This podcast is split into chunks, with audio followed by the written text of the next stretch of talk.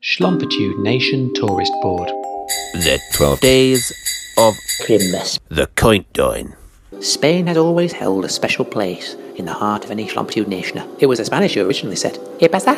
And the Schlompitude nationer who replied, What pasta, sorry? The Schlompitude nation national dish was, for a long time, paella, until somebody realised that paella actually contained rice and prawns and paprika, not toasted cucumber, as rice and paprika were not native to Schlompitude nation. The tradition died out. Prawns were native, but nobody knew how to make them turn pink. Back to birds. One bird in particular became quite the national dish following the paella debacle. The bird was chicken. I'm not sure how well known it is outside Schlumptude Nation, but it's a small, plump, feathery bird with the ability to produce egg, or as they're often referred to, eggs. What you do with an egg, I don't know, but I'll tell you what, they definitely don't work as pocket watches.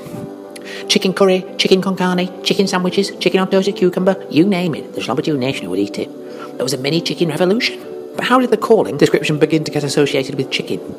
It all stems, as with a lot of things in Schlomptude Nation, with a misunderstanding. It is a shameful episode in the history of the country, which is not talked about, in case anybody thinks people in Schlomptude Nation are science silly, which we don't. Chickens were originally thought to be rudimentary telephones. The first chicken, which arrived in Schlomptude Nation in the late 1940s, was placed in a glass box on the Neat Wheat Main Street, with a fellow Galine bird on Nation nationwide. The first chicken phone call was a huge disaster. Much flapping of wings and the discovery of an eggs and the contents therein splattered across the face of the local blacksmith, with not a peep heard from the people listening at the other chicken's location.